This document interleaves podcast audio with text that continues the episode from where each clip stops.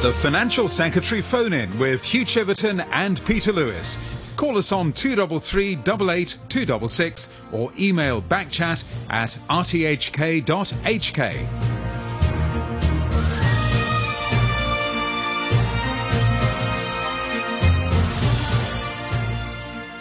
Good morning. Welcome to this special program. I'm Hugh Chiverton.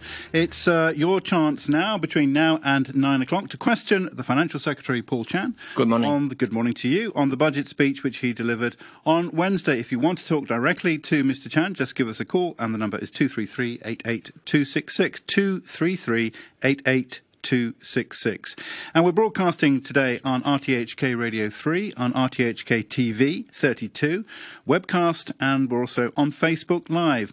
Over the next hour, Mr. Chan, listening to your comments and answering your questions, we hope, on his fourth budget. The headline, I guess, is the uh, $10,000 for every adult permanent resident.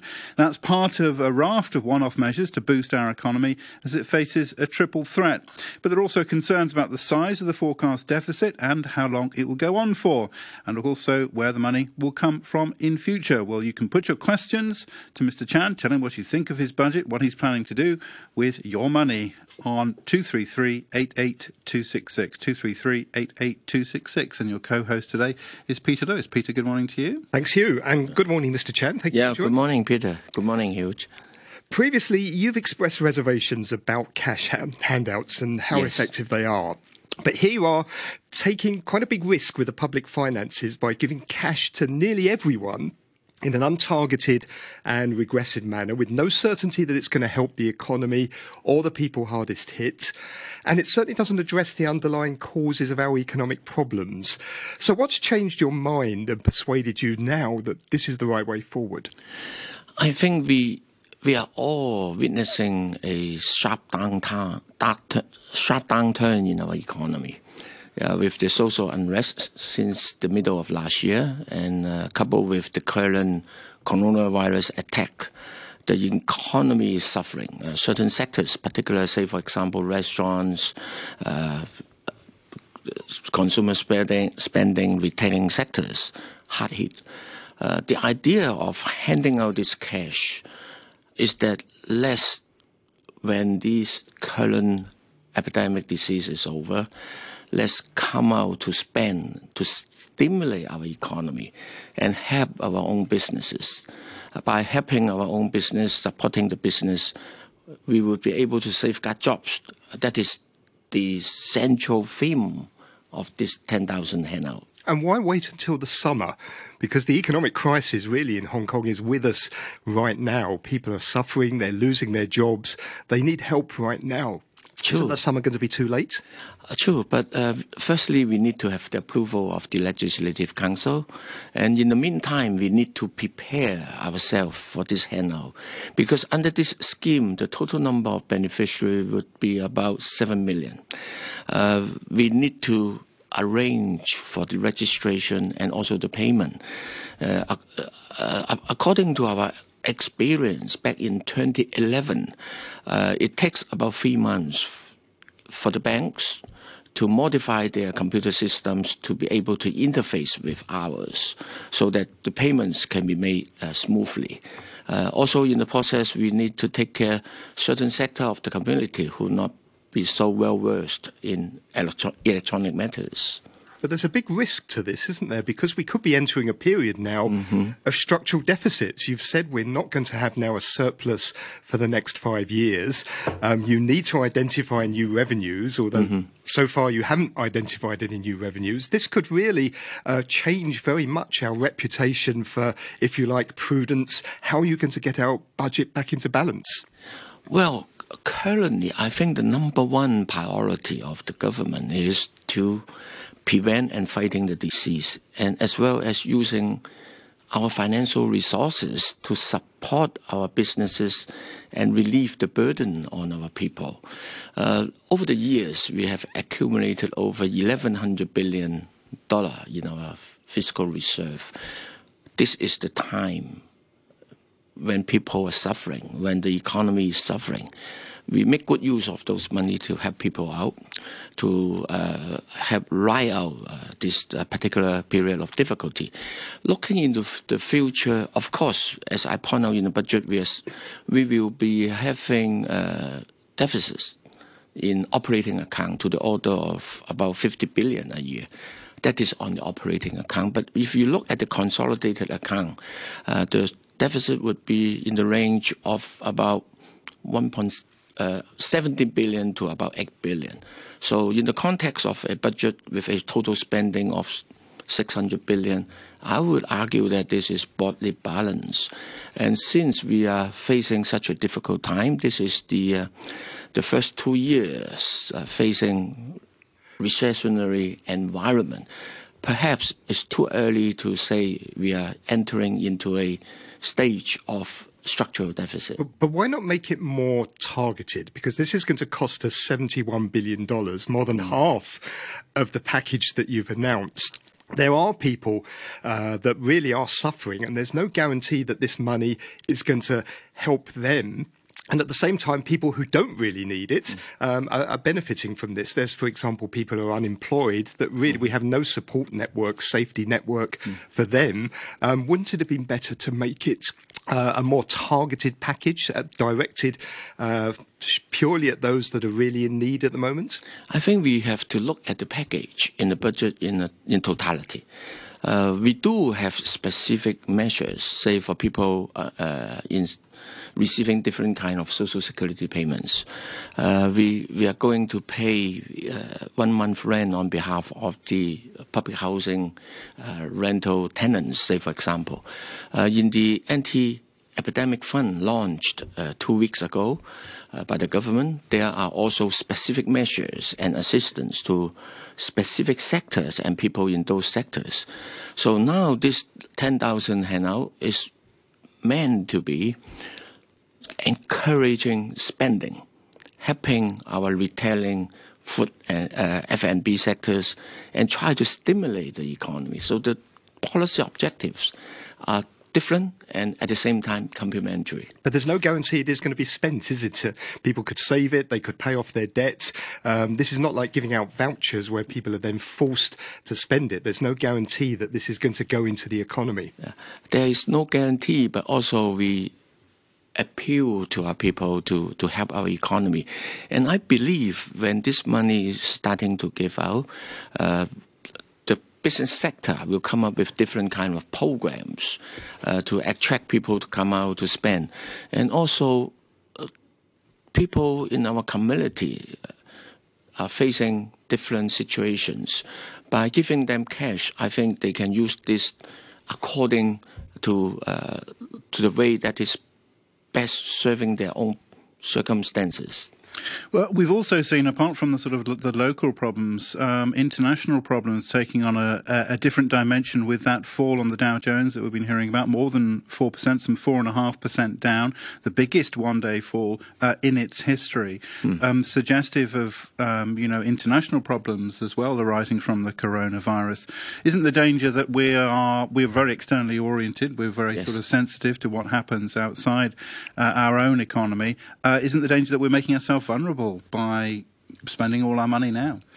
Well, uh, you may have no- noticed uh, yesterday one of the international agents, agencies also came out uh, expressing their views that uh, by using, uh, by launching a uh, relief measures and to this extent, it is affordable in Hong Kong's circumstances and it's good for Hong Kong.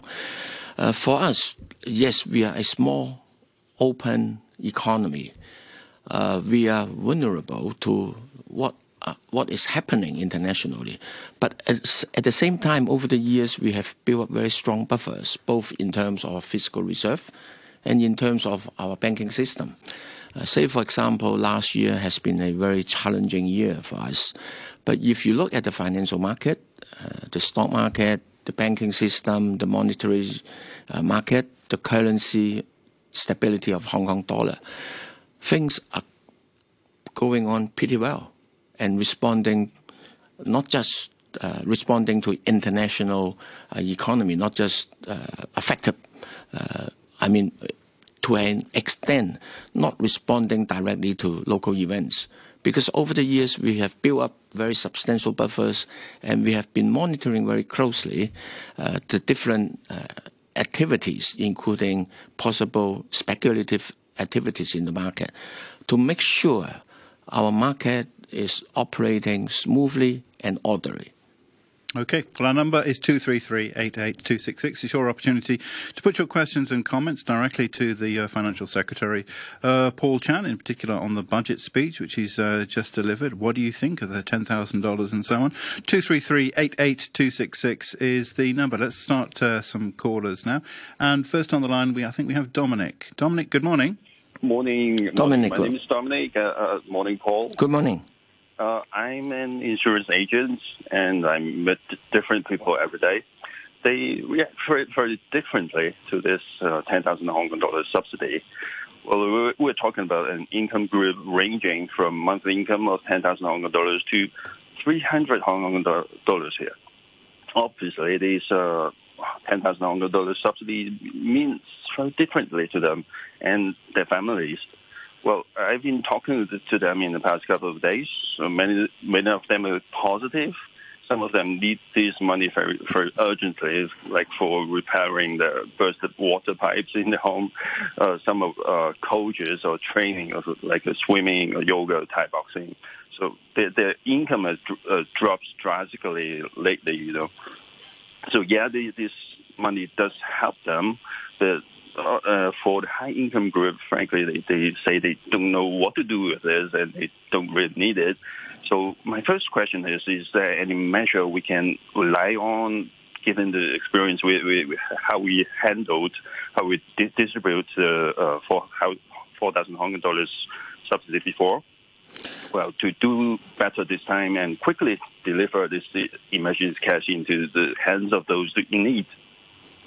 Uh, yes, um, you know, in the last round uh, back in 2011, uh, when the government uh, did a scheme of $6,000 handout, the announcement was made in March, and they start the registration in late August, and the payment started in uh, early November. And this time round, we know that the economy is in critical situation.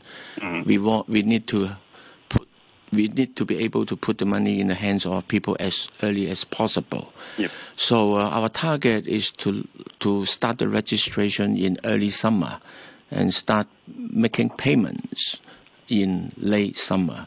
So it would be a lot earlier. And in fact, uh, we have already started our di- our dialogue with the banks to appeal to them to start their work early to prepare for modification of their computer system to interface with us.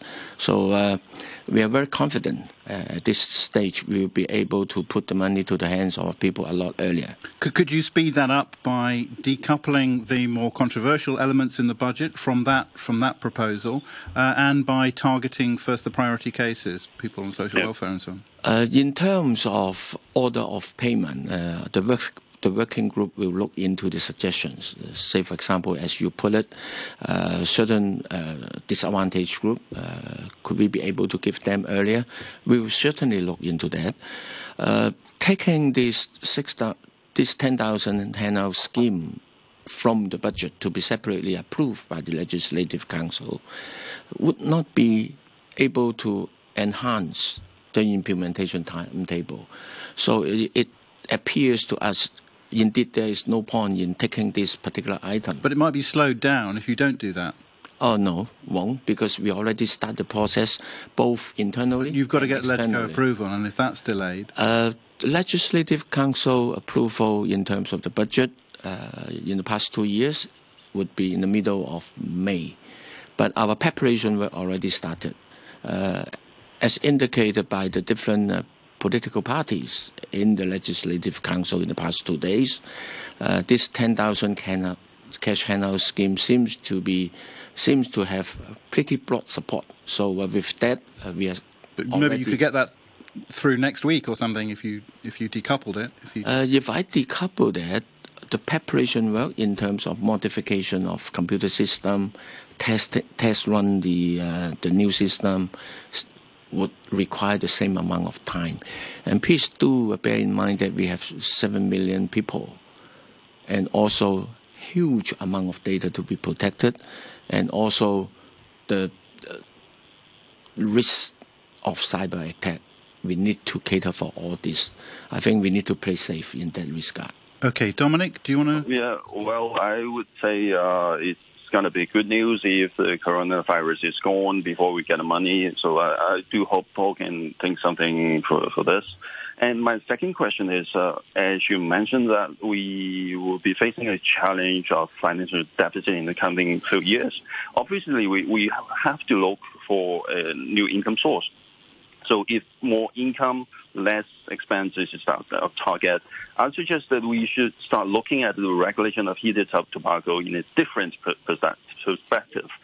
Well, the debate has been going on in LegCo for more than a year. Well, lots of uh, scientific research on less harmful substances has been presented, uh, which means uh, pop, uh, possibly less expenditure on public health management. Well, the, but the latest news is that the government is going to launch a total ban on it, which is ridiculous. Uh, so once again, we, we feel that the people's voice is not heard by the government, uh, which is a bit dangerous for now. Okay, Mr. Uh, Chan, do you want to respond to that?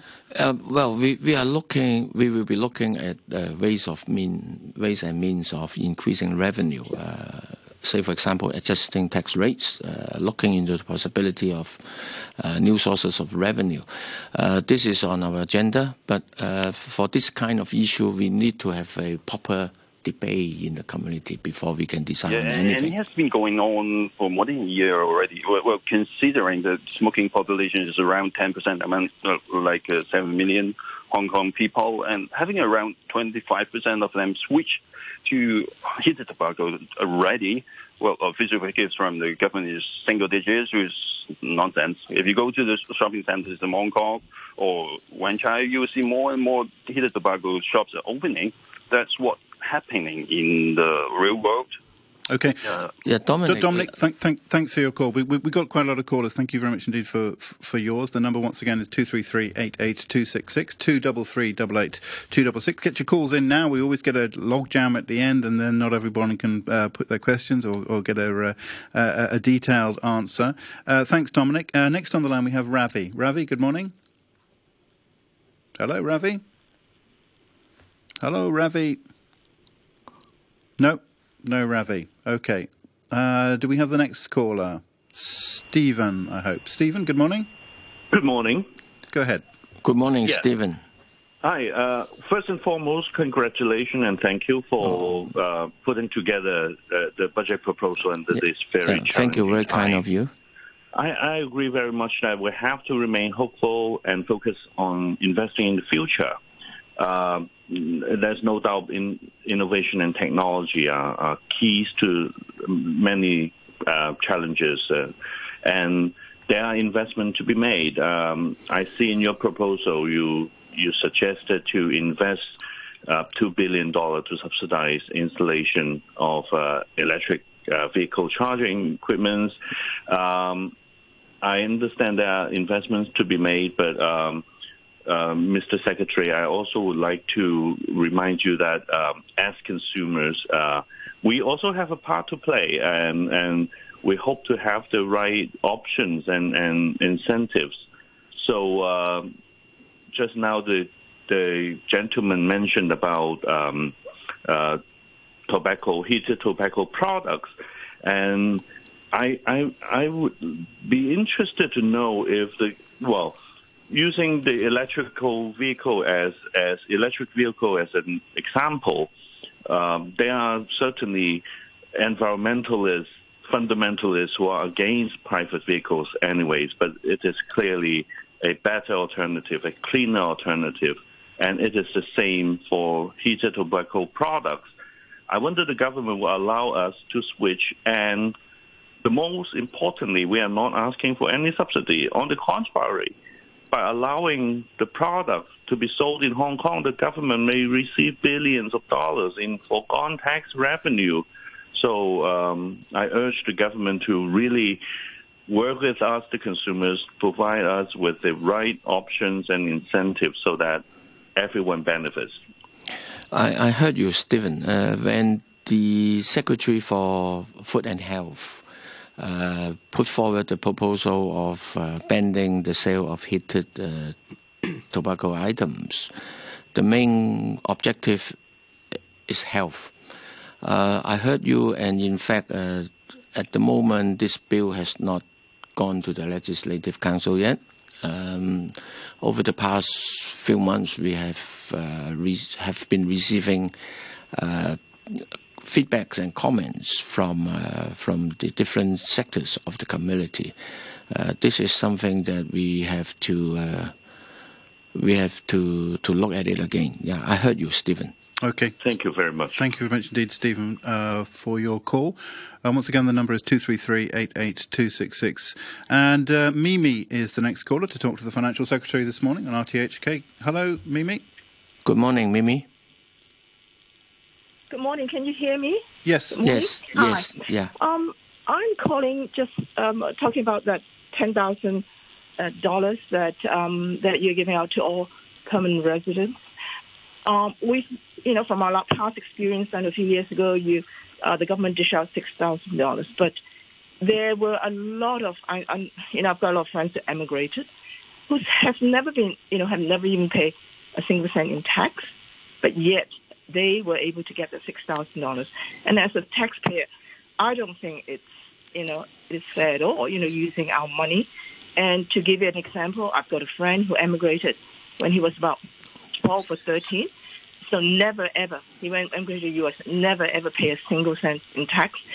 And he's a very accomplished um, gynecologist in the U.S. And he came back one holiday and just applied for his, because he's born in Hong Kong, got his uh, identity card, the smart identity card, and then just came for holiday and just left. And then he was so happy that he got the $6,000. And for him, $6,000 is even, it's just less than a thousand US. You know, but he say it's, you know, the government's giving out and now it's 10,000. And I know a lot of people are similar to them, to this guy, that, to my friend, that, um, that they've never lived in Hong Kong. They've never paid single cent tax or rates or anything like that. And yet they've got the benefit. Okay, Mr. Uh, to give another example, Yeah, Mimi, I I heard you. I heard you, Yeah. and I, I, I understand your your sentiment. If I may explain, uh, in the immigration department, we maintain a record of people holding permanent Hong Kong ID card. Uh, the number is slightly over 6.9 million, and there is no record as to who have been immigrated and getting another passport. Um, if we and there are also people living uh, away from Hong Kong for study, for work holiday, and also there are cases where Hong Kong may be too expensive for some of our elderlies, some of our citizens. They choose to live in neighboring cities. So if I try to do a very targeted segregation. Uh, number one, because immigration department does not maintain that uh, uh, that migration record, it would be very difficult. And also, if I put in such a uh, meticulous arrangement to try to distinguish this, that will delay the whole exercise Mimi, do you, would do, you- defeat- do you- yeah. yeah, that would de- delay the whole exercise, making it pretty complicated, and would not be able to allow us to put the money to the hands of our people uh, in summer. Mimi, Uh, do, you, do you take the points? I, I take the point, but um, I've got some suggestions. I know immigration Please, department yeah. keep travel records um, for 10 years. And I think it's, it's something very simple. If somebody registered online, I mean, I don't know whether the question you asked, but the individual registered could provide evidence that um, that person has actually um, is residing in Hong Kong for the last I don't know how many years. You can set a date, and then immigration can check the records. And I think that, to that extent, it's more effective. I can understand it could be delayed the process, but it won't delay the process if some say for me, I can show you my tax return, my rates, and all that. So, you know, so those people are actually. Mimi, can I ask? Can I ask, yeah. Mimi? Do you think it would be yeah. worth it if it took if it took longer? Would you be? Would you, would you be willing to wait longer? For me personally, I would want to wait. I don't mind waiting longer, but I understand a lot of people want to get that right away. You know, with uh, you know the, the current economic situation, but there's ways and things that you know because I work in a commercial firm, I can think commercially that you know we can ask for substantial evidence, and for those who could not be bothered or couldn't produce, that's it. That ten thousand dollars. Sorry, which is uh, what you have to do it, when you apply for a permanent resident card in the first place. You have yeah, to provide but, evidence you've lived here. Couldn't yeah. you do the same thing? Yeah. But Mimi, if you if you remember, uh, when we launched the caring and sharing scheme last year, uh, beginning of last year, uh, people need to provide address proof, and at that time, we were heavily criticized. So I think if, uh, I note your suggestion, but in reality, for this particular scheme, uh, noting also the sentiment of our people, we really want to make it simple and easy for our people and for us so that the scheme can take off quickly and smoothly and the money can be put yeah. in the hands of the people early. But isn't there a corollary to this? There's also people who have lived here for six years, pay tax every year, contributed to the economy who don't benefit, domestic helpers who contribute to the economy. There's a whole swathe of people who are contributing, um, who are paying taxes, but haven't benefited from this handout. Well, interestingly, this this proposal, uh, excuse me, Mimi, uh, I mean, uh, when Peter said that, well, perhaps uh, for foreign domestic helpers, uh, should we also pay or, or residents but not permanent residents? Uh, perm- well, permanent, but I mean residents but not permanent residents. In in legal terms, we have just two groups of people. One is with permanent resident status. The other is not just Hong Kong resident. This group, just Hong Kong residents including students, foreign domestic helpers, uh, people coming to work on a short-term basis, you name it. New migrants. Yeah, new migrants. Within this group, if the scheme is to cover them and try to carve out some of, say, for example, foreign domestic helpers, the whole scheme will be subject to legal challenge. And the chance of we fail in the judicial review is very high we do not want to run that risk. All right, Mimi, thank you very much indeed for, for, oh, sorry, for your call. One. I know you. I, I, I, know we got. Uh, we were, I think you had a, a, a, couple of bites there. So thanks, Mimi, very much indeed for your call. Angelina, I think, is next. Angelina, good morning to you. Good morning to you. Hi. Angelina, good morning. Thank you. Um, thank you for your time. I had a um, question about finding or how we will find new revenue streams to um, increase the, the, or plug the black hole that we have in the budget. Now, I wanted to ask about um, tackling illicit trade, but I heard another consumer call in um, Dominic, and he made a good point that there's there are products like Heat Not Burn um, that are currently being used in Hong Kong, but the government, I think you made the point, are trying to outlaw them now. I think um, from my perspective, um, it's not a it's not a reasonable approach and especially given that the situation we're in, I think we can take a sensible approach to this sort of regulation and tax these products. So tax heat not burn or heated tobacco products and bring them into the revenue stream of the. Of and the Angelina, sorry, I'm just struck by the fact that Angelina, I'm just struck by the fact we've had three callers already at the moment bringing up this this uh, single issue. Is there any sort of coordination among you? No, I wanted. Well, no, I wanted to ask about generally. I, okay. I don't think it's a, a, a fair approach that we're taking. Mm-hmm. Um, okay. But seeing as the others raised the issue. Yeah, Angelina, I heard you. Yeah, I heard you. As I mentioned to Dominic, this is something that worth looking into. Uh, the bill has not been presented to the Legislative Council. There is still room uh, for us to uh, to engage the stakeholders and to to look at it again. Yeah.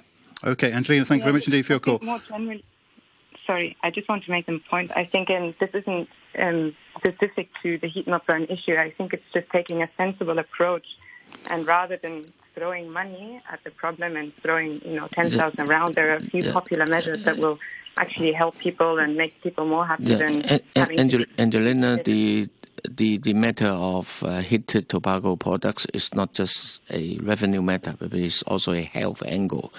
And the the original intention of uh, of the bill, as mentioned by the Secretary for Food and Health, is to protect people from uh, smoking and the related disease. Okay, Yeah, Angelina, thanks very much indeed for your call. Uh, once again, the telephone number, if you want to put a question or comment to the Financial Secretary, 233-88266. I hope we've got Ravi on the line now. Ravi. Yeah, good morning, Mr. Chan. Yeah, Ravi, good morning. Uh, my question uh, for you is about the SME loan program that is currently in place and which has been extended to offering a 100% government guarantee. Um, in the process of trying to apply for or at least investigate details about the loan program, I have observed and concluded, well not concluded, I've learned that HSBC, as an example, require the applicant to provide a personal guarantee for 100% of the loan value. And I'm just wondering uh, if the government, first of all, is aware of this, and if so, why would an applicant be required to provide a personal guarantee for 100% of the loan if it's 80 or 90% guaranteed by the government? I mean, this exposes people like myself to risks that I assumed that the program was supposed to mitigate.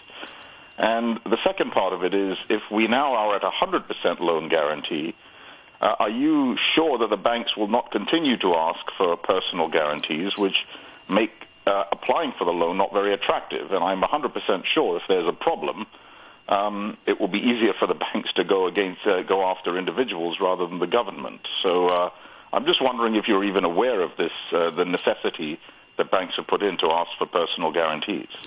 Uh, Ravi, yeah, I'm fully aware of this requirement. Uh, the the purpose of this requirement is that the borrower, I mean the entrepreneur, they have to have commitment to their business and they have to take responsibility.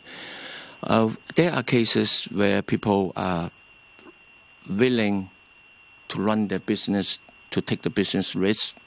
Uh, they are running a viable business, but because of the sharp turn of the economy, they are suffering liquidity problem. Uh, they need to have liquidity support, and they are unable to borrow from the bank, even if they are willing to give their personal guarantee. Uh, in those circumstances, the guarantee from the government would help. But it doesn't mean that the government will take over the responsibility uh, of repayment from the borrower. So uh, I'm afraid that this requirement uh, cannot be taken away. I mean that uh, the entrepreneur will still need to be very committed and uh, be uh, accountable for for the borrowing in the first place. Aren't there a, a, quite a lot of rules attached to this, though, about how many employees you have, how much you pay them, what your what your rents are, how much income you have? Isn't the risk that this is going to become a complicated bureaucracy to administer and put people off? Which is sort of almost the opposite of what you're saying about the handouts, where you don't want to make it complicated. This could be very complicated for businesses. Yeah. During the consultation period, we have heard from uh, the business sector that they are running a viable business, suffering short-term difficulties, has liquidity problem. They want to keep their employee. They want to continue on.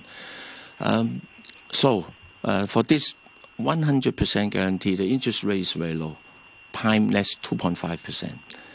The idea is to provide them liquidity support. Please, if you carry on, keep your staff. Keep your staff. And that's why for this particular loan, the amount to be to be uh, lent to the borrower is arrived at by reference to the rental and wages. Okay, Ravi, Ravi do you want to come back? No, I'm just very disappointed to hear that because then to me it, it, it ultimately doesn't benefit in any way over and above what I could do anyway uh, in terms of getting loans. And the business environment today, particularly in the last six weeks, has gone from being disastrous to catastrophic. And companies, certainly like one of my companies, is just not in a position to be able to pay suppliers rents or um, salaries. And if I'm therefore going to have to expose myself personally towards paying company bills, and that sort of defeats the purpose of having limited liability companies.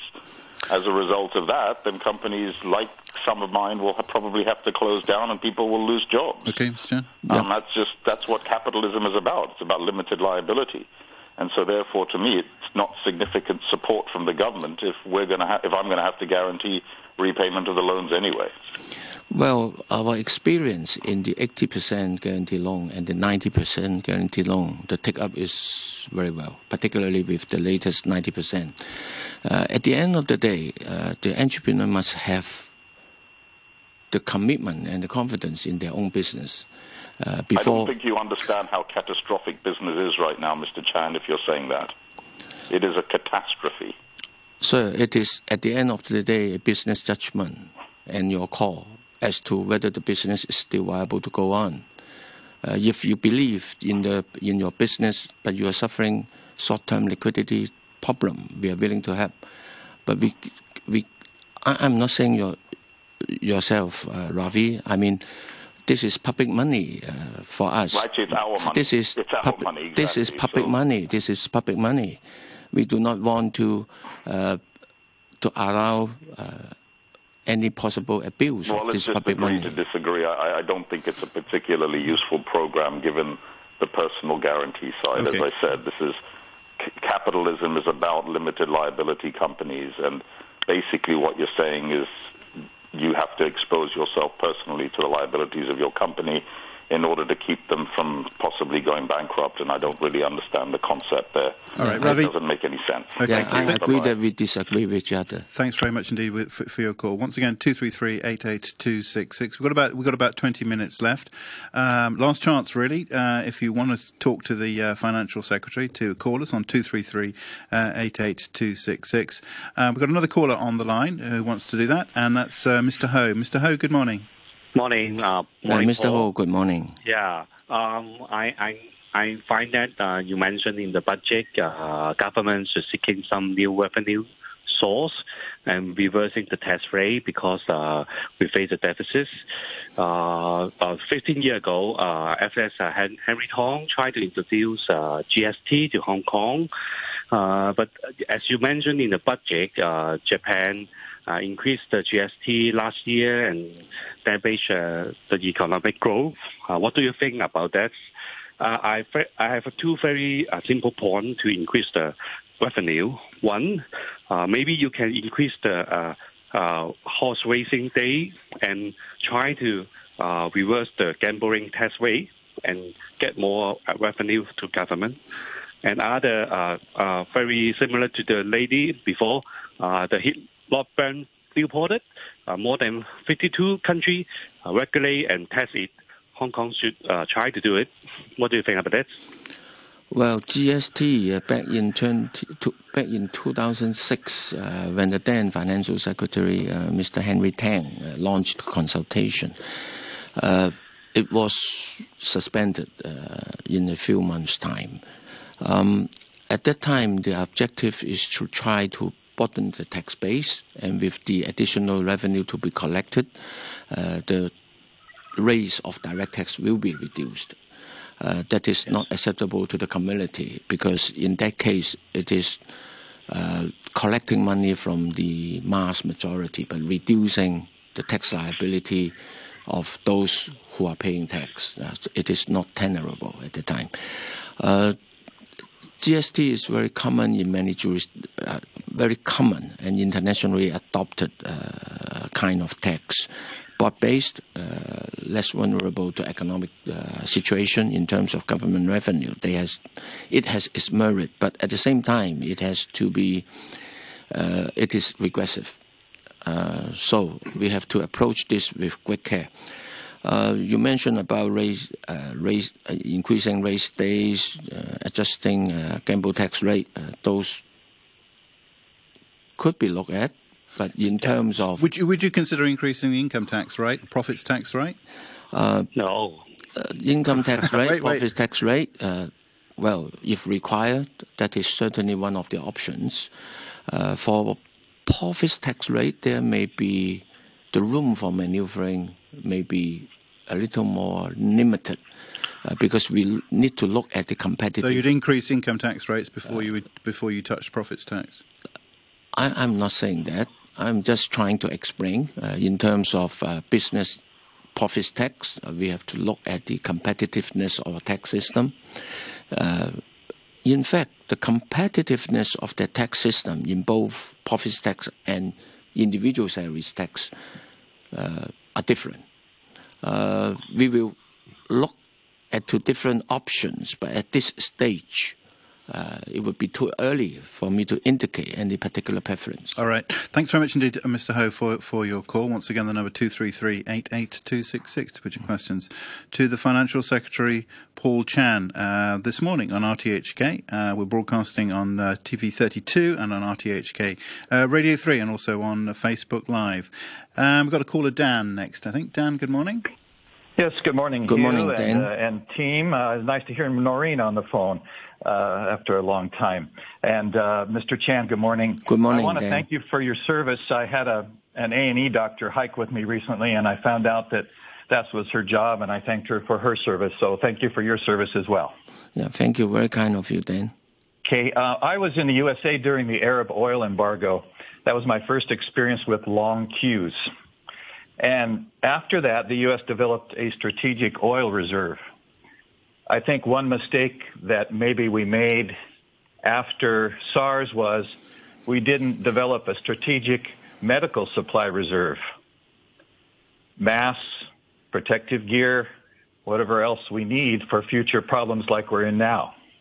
So my suggestion would be, excuse me, if you have paper and pen, is to talk about within the government what do we need to do when this happens again? It's going to happen again. How can we be better prepared? Do we need to develop some type of strategic uh, supply of all the things that would be needed in a future epidemic? Hmm.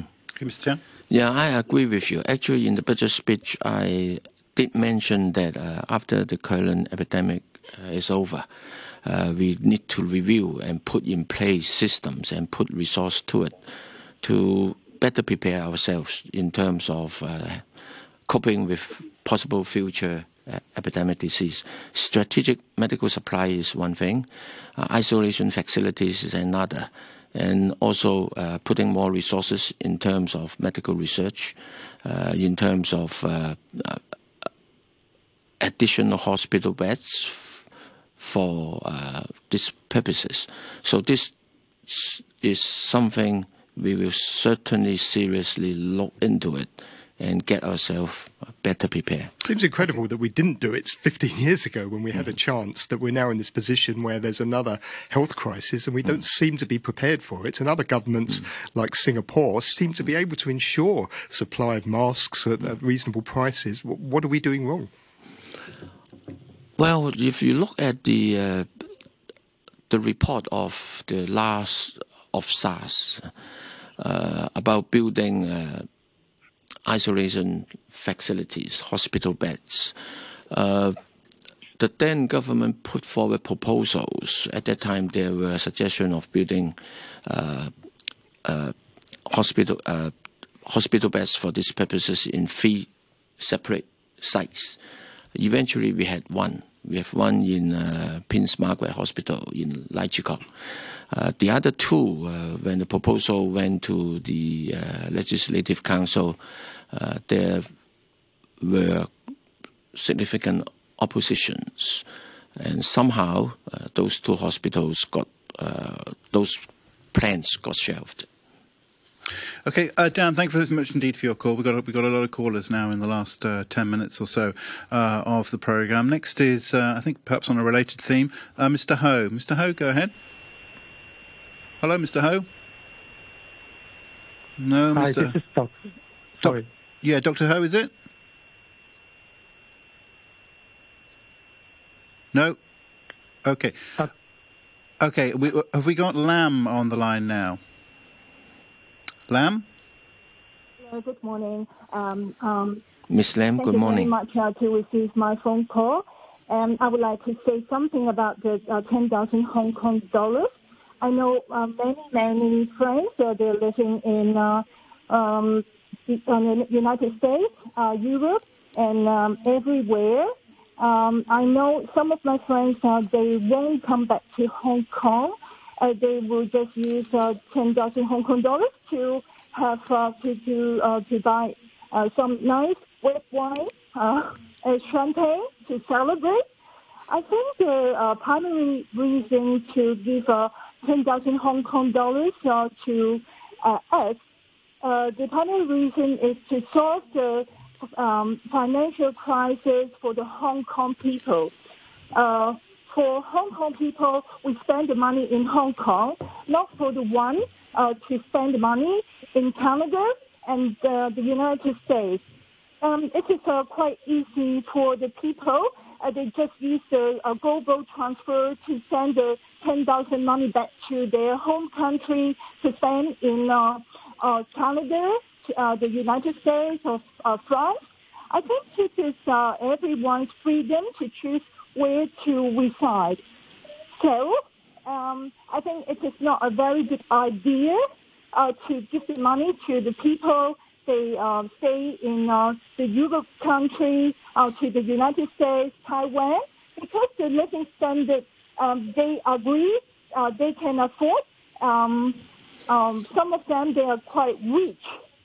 I think um, uh, there's no need to give them 10,000 Hong Kong dollars. I think uh, this is quite simple.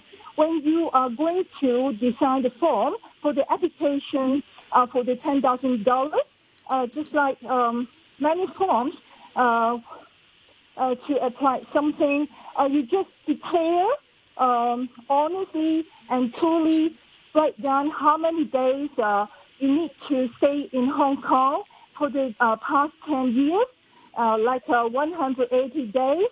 I think it is quite simple. It's no need to um, it's no need to check with the immigration department. Okay, Mr. Uh, Chan, you what about, what about that idea? Yes. You just make a declaration. You make a declaration, but please do note that, say, for example, in the past year, there may be students who are studying abroad for the entire year. There are also elderly people who find Hong Kong too expensive to retire and live in our neighboring cities. They are in thousands, ten thousands. So I, I do think that uh, I, I note your sentiment, but at the same But time, But there's also we- the point that the money is to stimulate the Hong Kong economy, and if they're going to get the money and spend it outside Hong Kong, it's a waste of our money. Uh, well, we encourage them to come back uh, to to visit their friends to spend, but at the same time, if, as I explained earlier, uh, if we put in too many too many administrative criterias, that will delay the whole scheme and make it more complicated, and also they may not be in line with the vast the, the expectation of the vast majority of the people of having the scheme simple and easy for them to register, for the government to administer, and for the money to get to them quicker. Okay. Uh, Lam, thanks very much indeed for your call. Once again, the number 233-88266. We've got less than 10 minutes left uh, of the programme. I think we've got Dr. Lee now, I hope. Dr. Lee? Hi. Dr. Lee, good morning. Good morning. Um, I'm a senior Chinese medicine practitioner who works in public Chinese medicine clinic for many years. And hereby I want to express my deep disappointment on the financial budget written in this year. As usual as before, extremely few words were highlighted for Chinese medicine if compared with Western medicine. From the item 41 to 46 listed in healthcare system, the government will spend much and more money on Western medicine in terms of retaining manpower, 10-year HDP, and public clinic renovation, etc. However, the only one item 48 which focused on Chinese medicine or CM was only some contents repeated since the policy address in 2017. No new budget or money actually put in CM. If CM has already been put into Hong Kong SAR medical system, then why there is such a huge unfairness on the resource allocation if compared with Western medicine? Why there's no 10-year CM development plan up to now? Okay. Why there is no retaining manpower plan for public CM clinics? Okay, Mr. Chan, on provisions Yeah. for Chinese medicine in the budget. Well, two years ago, I set aside uh, 500 million for Chinese medicine development, and the fund was set up last year and start to sponsor projects, as mentioned in my budget speech. The first Chinese medicine hospital will start the well for the first Chinese medicine hospital, the tendering work uh, for the operator is to be to be to be out this year, and also the tender for the construction of the hospital will also be uh, out this year. Uh, apart from that, uh, additional resources can be put to the Chinese medicine. As to uh, Dr. Lee's question about uh, uh, the terms and conditions of service for Chinese medicine practitioners in the public sector, I do encourage you to speak with uh, the leadership in the hospital authority uh, because they are in the best position to re- to to, vis- to review the issue and come up with proposals um, for the government to consider. Okay, Dr. Lee, thank you very much indeed for your for your call. We've got a, we've got quite a lot to, to try and squeeze in as many as we can in the last remaining moments. Uh, Joe is next. Joe, go ahead. Hi, good morning. Hi, morning. Joe. Uh, Good- Joe here. good Can you hear me okay? Yep. Um, I'm conscious that we have very little time, so um, I'm going to follow up with uh, with an email and give you some some some some data from a survey that we conducted recently. But I'm phoning on behalf of over 100 NGOs. Uh, we work with over 1 million uh, service users, uh, beneficiaries in Hong Kong, and uh, we're all non-subvented. And so uh, we found out from the survey that we conducted that we are going to be immensely impacted. Um, but I'm really, really um, happy to hear you say um, that we need to keep our staff, but we need help to be able to do that. Uh, we know from our from our survey um, that at least three NGOs will, will likely have to close if they do not get financial relief. Um, and because we're all working with the most vulnerable in the community and in schools, that they're just closing down. The program implementation um, is hugely impacted, as well as um, funding sources. Okay. So please, Just charities, um, charities in Hong charities in Hong Kong that in Hong Kong that don't get government money. That don't get government money. Um, so we, we have a couple of um, options for you to consider. Uh, we do need some financial relief, um, and uh, maybe you could help us to uh, develop a platform for the 10,000 uh, to go to uh, Hong Kong Section 88 charities directly to make it easy. Um, but Okay, Mr. although Chan. I've cited Yeah, please, three NGOs please. that will close, um, we know that over 100 uh, will um, significantly suffer financially, um, Yeah. and will need to look at staff redundancy. Yeah, please do email me your suggestions. We'll be ho- happy to look at it. And I think uh, I can also ask the Secretary for Labour and Welfare to help look into it and to to find possible possible ways to to support the NGO sector. Thank you, Joe. And if, if you uh, CC uh, us as well, we'll Thanks. we'll And follow it up and, to- and underline the uh, yeah. underline the message. Yeah, I Uh, okay. appreciate Joe. I'm the, CEO of Habitat for Humanity Hong Kong, um, and on behalf of all of the, the NGOs, um, we, we really, really do need your help. Okay. Thank you very much indeed for your Yeah. for your call, Joe. And Yeah, thank you, probably Joe. the last caller now is Stephen. Stephen, good morning. Yes, good morning. Good morning, Mr. Chan, Stephen. Good morning. Good morning, Stephen. I appreciate time is tight, so I'll make this very quick. Hmm. I've heard what you've had to say about the 10,000 Hong Kong dollars. I've heard what you've had to say about the immigration department not knowing why people have gone overseas. There's something else, though, that the immigration department doesn't know. Once those permanent identity card holders have gone overseas, they don't know if they're still alive. Those persons may well have Hong Kong bank accounts. Those bank accounts are perfectly capable of being accessed by their family after the person has died. Okay, interesting point, Stephen. I see. You mean that people fortunately use the uh, ID card of the deceased to apply Yes. for the money? There are plenty of examples within the last few weeks of people lying um, about the coronavirus situation. Mm-hmm. They're certainly not going to hesitate to lie Mhm. over the fact that their father, uh, husband, Do we have? wife, Can, can I just ask? I, I'm surprised. We, do we have records of whether those people are alive or not? Uh, those people, uh, if they pass away in Hong Kong, they need to apply. But if for they don't, if they're not in Hong Kong, if they are not in Hong Kong, if and if There their is no relatives did not uh, notify us, I'm not sure if we have that record. But is there anything you to do stop? not have that record. Yeah. I know that for a fact. Yeah. There are tens of thousands of people who are Hong Kong permanent identity card holders who have died overseas, and the immigration department has no Mm-hmm, way of knowing. And their relatives can operate their bank account. You mean? Yes, they can. I see. But this is fraudulent, right? No, well, it's not necessarily fraudulence, isn't it? Is it? Can't the trustees, couldn't the trustees of someone's estate or someone who has power of attorney, couldn't they legally apply for, for this? Yeah, is there anything in the rules to say that they I have to be alive? Yeah, they, their trustees can operate their account. True, this is legitimate. But their trustee, knowing that this is a deceased person, and use his ID card to apply for this money, I think this is is the fraudulent. requirement, though, that the person qualifying has to be alive. I thought it was merely the holder of the Hong Kong permanent identity card. hmm So, in which case, the Mm-hmm. trustee could legally apply for the, for the ten thousand dollars. Yes.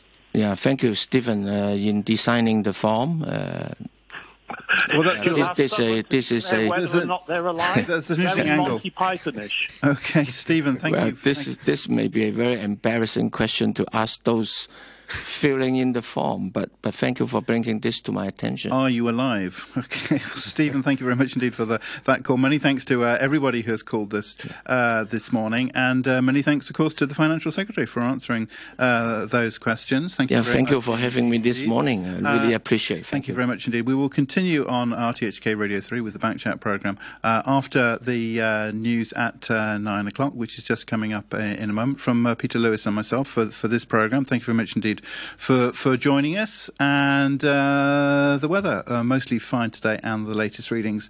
At the moment, 19 Celsius, and the relative humidity is now at 80%.